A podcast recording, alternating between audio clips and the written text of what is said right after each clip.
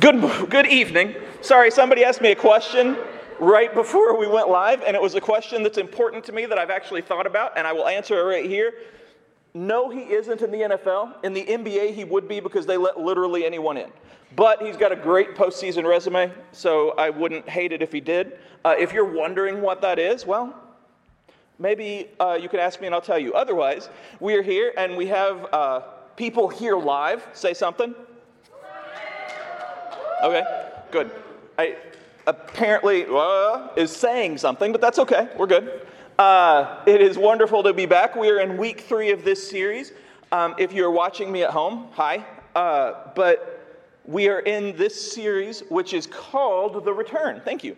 It's called The Return. And in this series, we've been talking not just about the return to a sense of normalcy, but the return of Jesus and, and uh, what he did in those few days those days that he was there with the disciples, when he first appeared to Mary Magdalene, uh, when he spoke to her, even though a lot of people were spreading false rumors about her. A lot of people were like, why would you appear to a girl? Like, they don't have any credibility.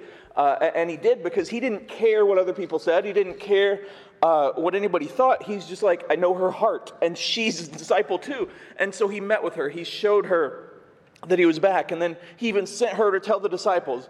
Uh, we talked about how he met with the disciples and how Thomas uh, just doubted. And it wasn't that he was like, I don't believe this is happening. I don't believe in anything Jesus has done. He still believed in him.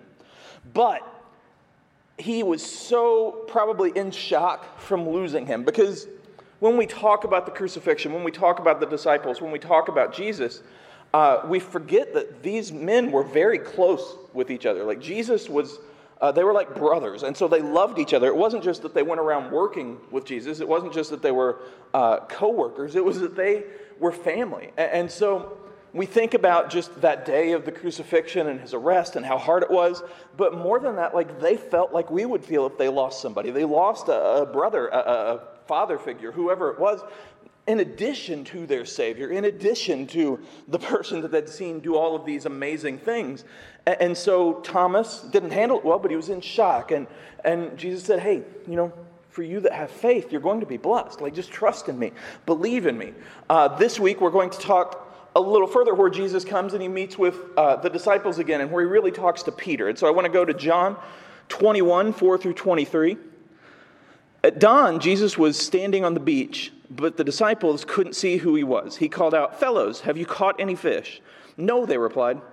Then he said, Throw out your net on the right hand side of the boat, and you'll get some. So they did, and they couldn't haul in the net because there were so many fish in it. So this shows a bunch of things. Number one, it shows that the disciples, uh, even in the days where he had returned and they weren't quite sure what was happening, they went back to their lives. Now, this doesn't mean that they were no longer preaching because they still met together, but it's they didn't know what was happening, and people were uh, out to get them. People were out to take them out, um, so to speak. And, so they were just doing their thing. They were working. They were doing whatever they could uh, to get through these days. Uh, I just said, like, if you've lost somebody, you kind of know what this feels like. And uh, I talked about losing my grandma and how I went back to work like that day. I went back to the church because that's just, I needed that. Uh, some people need more time. Uh, when I, if, whenever I lose someone else, I, I, don't know if I'll handle it the same. And so they were just doing their jobs. They were fishing. They were doing what they could. The other thing it shows, and if you didn't hear me this morning preach in church, uh, I talked about going to where people are and not just bringing them being like hey if you won't come to church to me then i'm never going to care about you again but actually going to where they are and treating them like people seeing them as people not as numbers not as potential christians but as people uh, some of you guys, like in school and stuff, you've probably had people look at you like a number or look at you like just a student and not really care about what you say, not care uh, about what you do, about what you're interested in. And it probably sucks. Like it probably feels like, like it's like, well, you know, they just, I'm here and I'm an attendance figure and they don't really care. I never have an opinion. Nobody wants my opinion, whatever. Jesus isn't like that. And so he came to uh, the disciples. I forgot to tape this this week. He came to the disciples where they're doing. And he's like, hey, do your thing. Because it also shows us that he wants us to have these lives. Now, I've said often, Jesus is the center of your life. He should be the center because he's the only thing that doesn't change. Uh, he's the only thing that's impossible to lose because he is perfect and forever, and he loves you more than anyone else ever could. And so when he's at the center, you build everything else around. But just because he's at the center doesn't mean you don't have things around him. So the disciples still had interest, and he goes there and he tells them, you know, hey, get more fish because that's cool. It's cool that you fish. It's cool that you have a life, but just follow me. And so that's really cool. We're going on to the next part. Uh, then the disciple Jesus loved said to Peter, It's the Lord. When Simon Peter heard that it was the Lord, he put on his tunic, uh, he had stripped for work, as you do, uh, jumped into the water, and headed to shore. The others stayed with the boat and pulled the loaded net to the shore, for they were only about a hundred yards from shore. When they got there, they found breakfast waiting for them fish uh, cooking over a charcoal fire and some bread. Bring some of the fish you've just caught, Jesus said. So Simon Peter went aboard and dragged the net out to the shore. Uh, there were 153 large fish, and yet the net hadn't torn. Now, come and have some breakfast, Jesus said. None of the disciples dared to ask him, Who are you? They knew it was the Lord. Then Jesus served them bread and the fish. This was the third time Jesus appeared to the disciples since he'd been raised from the dead. So you may be like, well, why would they even possibly question who he is? Even when he appeared to them in that room, even when they saw that he was gone, even though they believed and they trusted and they had faith, this was a very difficult time for them. Uh, think about something that you've gone through in your life where maybe you have a big test coming up, or a lot of homework, or a big paper, and then on top of that, you've got a big game, or a big concert, or something major that's life. And on top of that, you have uh, work or family worries or something where it's just all coming together. Like, just think about that time where everything is kind of at the exact same time. And you're like, what do I do? And, and so you're not necessarily going to approach every situation with a, a clear mind uh, and everything. You're going to be like, I, am just, I'm so stressed, but I really want to be with Jesus. Or I'm so stressed, but I, I, I really want to hang out with my friend. Or I want, really want to focus on this, and I just can't. And so the disciples even after seeing Jesus come back, they still have this feeling of shock, of loss. And it's weird. I don't know if you've ever lost someone or something and then found it. Sometimes uh, our brains are weird, and we can still feel that loss even after that loss has stopped because we still have to deal with that pain. And so the disciples were just regular guys. Like they weren't uh, priests, they weren't Pharisees, they're just fishermen and workers and tax collectors, and they did their own thing. And then on top of that, even though we see him as purely a villain, Judas, uh, he was with them. And even though he wasn't like the most popular disciple and they'd seen him steal, they obviously knew that he betrayed Jesus. They lost him. And he killed himself, and they lost him in a horrible way. They weren't able to uh, ever make up with him. And maybe, I'm sure that they were angry when they found out what he did, obviously, because he betrayed Jesus, and it's above and beyond wrong. But some of them, as they were cooling down or as they were thinking about it, probably were like, I really want to give him a piece of my mind, but then after that, I want to find out why he did this and talk to him. Well, they've lost that. And so some of them too were probably like, well, we didn't get to punish him. He took that. And so, like, whatever they were feeling, all of this was at the same time. And on top of that, the Pharisees, the high priest, Romans, they didn't want this to keep going. They were like, Jesus is gone, this is ending. And so the disciples are like, how are we going to do this? We might die. Now we want to die because we love Jesus and we've given our lives to him, but but but this is hard. And so even though they kept going forward and even though they were true Christians and true preachers and true witnesses, they still felt all of that at once. And so going back to where I said like, you know, think of a time you were super stressed. Now think of a time where you're super stressed, but then something good happens, and so you feel good, but you feel bad. Or something good happens for you, but something bad happens for your best friend or somebody in your family. And it's just so mixed and hard. And, and as people, we don't know how to react. And we look at things like this, like the disciples, and we kind of look at them like a story character because we haven't met them. Except for me, I went to high school with Peter. But we, uh, you guys are starting to accept how old I and that's sad. But um, we, we look at them as characters in a story, and we forget sometimes because we hear these things so often, they're just people.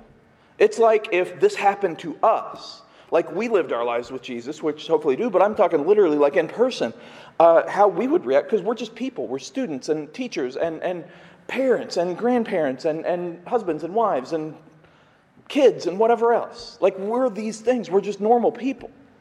And so it's hard and it, it hurts. And so I say all that before I get to a lot of the Peter stuff.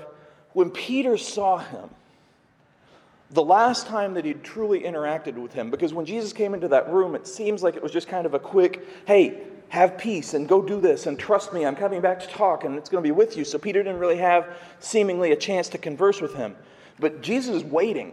and they're going to have breakfast together. So he knows that they're about to talk. The last time that he was really in close proximity to Jesus, he lied and said, I don't know him, three times. And Jesus, before that, had said, You're going to do this. And Peter's like, No. Jesus, you're never wrong, but I'm ne- I'd never deny you. And so it's not just the fact that he denied him and lied about him, it's the fact that he was so confident that he wouldn't. Uh, there's a phrase, and you hear it sometimes in the news and in sports and in the media and all this stuff. It's loud wrong, being loud wrong, where you're confidently being wrong about something. And Peter was loud wrong on this. Like, he's like, I'm never going to do this. And then he did it. And then he did it again. And then he did it again. And, and, you know, then Jesus died. And so that had to just be almost crippling to him. So he feels that. And he's hurt and he's sad. And then Jesus comes back. And in that room, it's so quick. At the tomb, it's so quick because he didn't actually see him at the tomb. He just saw that he was gone. And so he feels that hope. But then as it sinks in, he's like, what's he going to say to me? Have you ever uh, done something uh, where you know your parents are not going to be happy with it? And maybe they haven't called you out yet or said anything. And it's that time before they do that you're like waiting. Like, do they know? Did, did they know that I did this? Uh, when are they going to yell at me? Like, what's the punishment going to be? And it's almost worse to wait. And I'm going to be honest with you. Sometimes that's the punishment for them. They're like, I'm going to make them, you know, really suffer here. Uh, sorry, parents, that's a trick. but it's good. And, and so Peter is like, what's he going to say? Is he going to kick me out? Like, like, is he going to, to chastise me in front of everybody? Is he going to punish me? Is he going to send me away? Like, am I going to have to really earn him back? And so he's thinking all of that as he looks and he sees Jesus. And so it says that, you know, he put his clothes back on because he's done working and he goes in. I would imagine that that's probably the slowest he's ever done anything. But he's still mixed with this. He loved him so much and so he's got that mix of what's he going to say? Am I going to get in trouble? With I can't wait to talk to him because I've waited for this moment. And so it's so hard, but he's just a person, so it's hard to handle. And so he goes. And Jesus is like, hey, guys, what's up? You know, let's have breakfast. And in itself, that's like, you we're just dead. Like, now you want to have breakfast. And so it's just Imagine this situation. Because again, this is something that we've heard a lot and we've talked about a lot. And in your lives, regardless of how much you've gone to church, we all know the crucifixion and the resurrection story. But this is actually happening. Uh, to bring this into our current lives, things are starting back again. And you know, we started to plan. Some of you are getting ready for college, and some of you are getting ready for the summer, and some of you are getting ready for your senior year, or going to high school, or whatever else.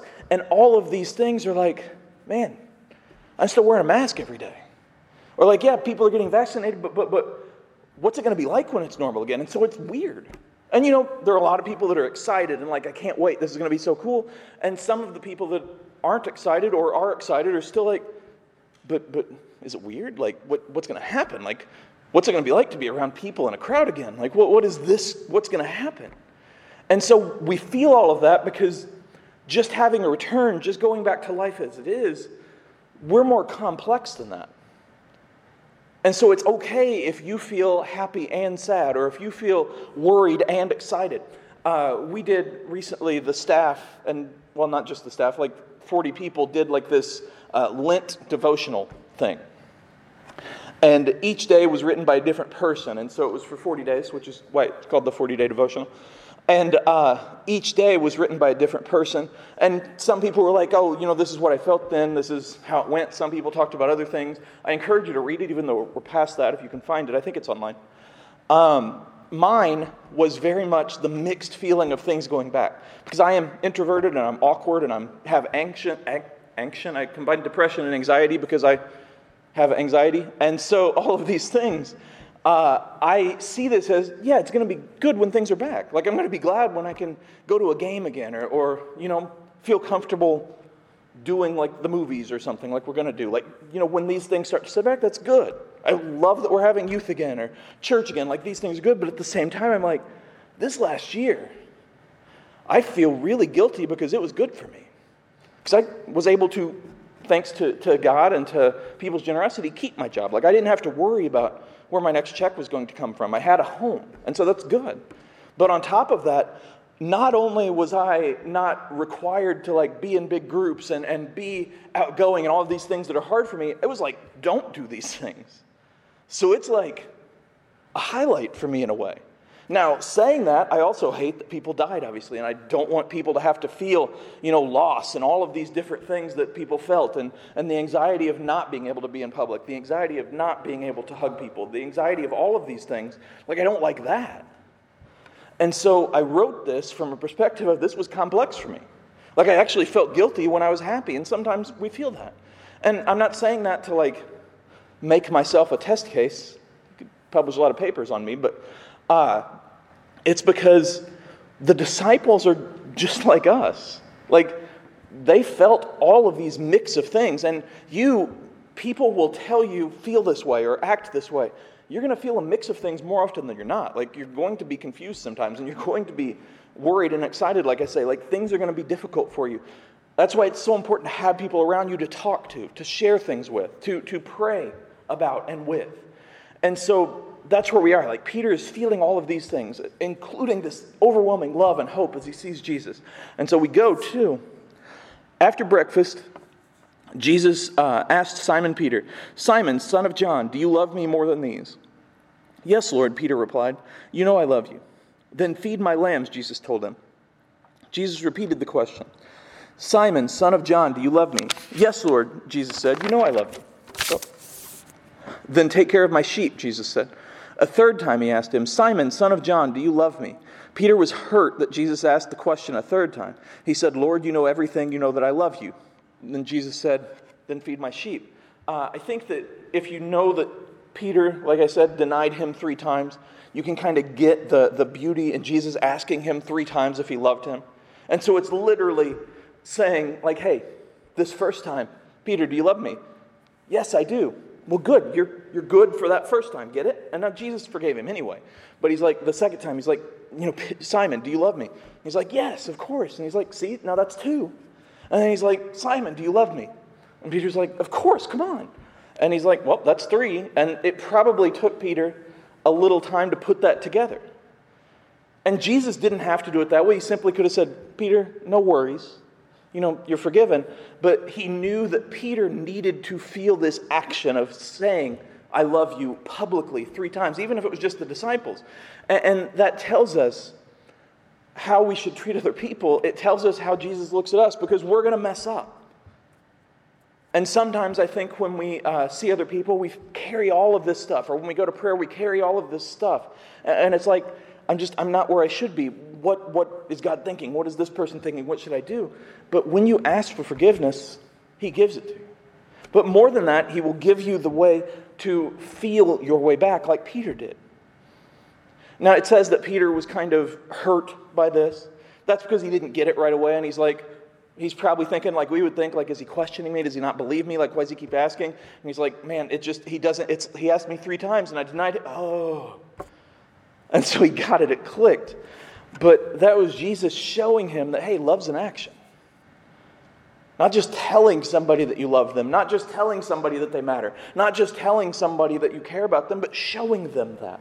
Uh, one of the things I said today, too, uh, the golden rule do to others what you'd like them to, what you would want them to do to you. That existed before Jesus, but it was a negative thing. It was don't do to others what you wouldn't want them to do. So don't walk up to Nate and punch him in the face if you don't want him to punch you back. Or don't throw a paintball at Jenna if you would like her not to throw one back. That was a hard sentence. Uh, Jesus took that and made it positive. He's like, it's not about inaction. It's not about just sitting there and not hating. It's about loving. And so he's showing Peter that. He's like, it's about action.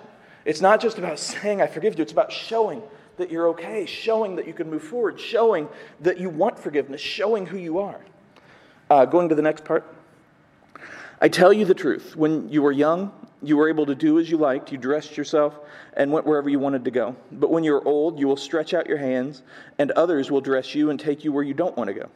Jesus said this to let them know by what kind of death he would glorify, by what kind of death, to, talking to Peter, what time of death he would glorify God. Then Jesus told him, Follow me. So, more to Peter. And he's basically saying, You know, you're going to die.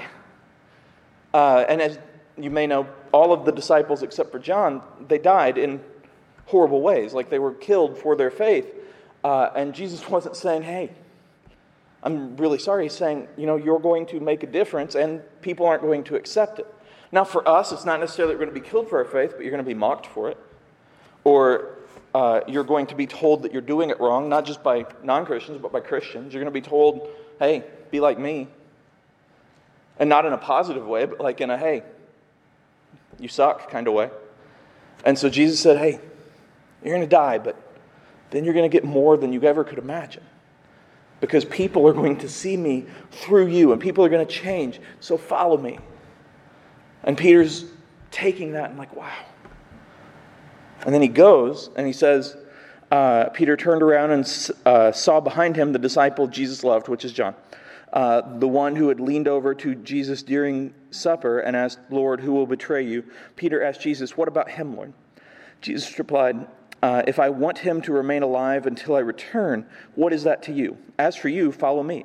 So the rumor spread among the community of believers that this disciple wouldn't die. But this isn't what Jesus said at all. He only said, If I want him to remain alive until I return, what is that to you? And as I said, John was the only one that didn't die in this martyr way. In fact, John lived to old age and was exiled to an island and wrote Revelation and uh, just outlived everyone that he knew. And so there are probably people that are like, well, John wasn't as good a follower of Jesus as other people were. Like, they were so strong that they were killed. And there were probably people that were like, man, John was so much smarter than them. Like, he still talked about Jesus, but he made it and lived and did more. Well, we can't rule ourselves by how other people do things. Uh, comparison is a very difficult thing, and that's something that I struggle with. And I'm sure that people here, you struggle with this comparison. You struggle with, I don't look like this person. I don't sound like this person. I, I, I don't feel like this person, whatever it is, or they handle things better. They handle things differently.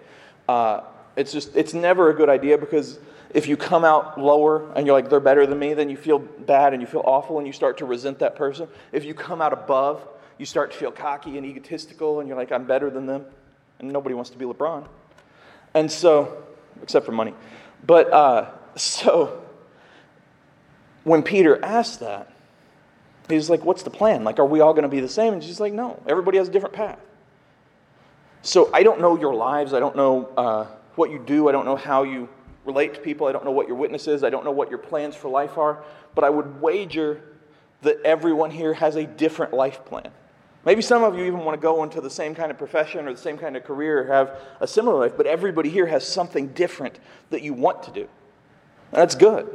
Because if everybody does the exact same thing, most of the professions in the world would just go away and nobody would have anybody to relate to because everybody's the same. If everybody talked the same, if everybody looked the same, if everybody acted the same, like nothing works.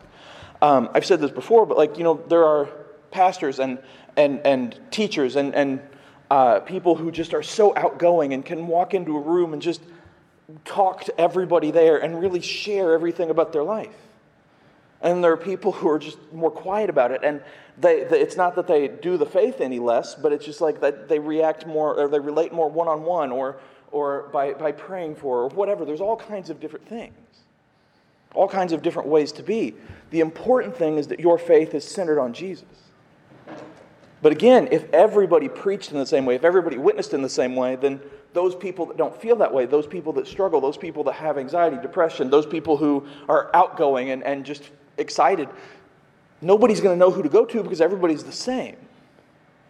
And so Jesus here is not just saying, Peter, you know, you're going to do this and John's doing this. He's like, all of you have a different path because I have a plan for each of you.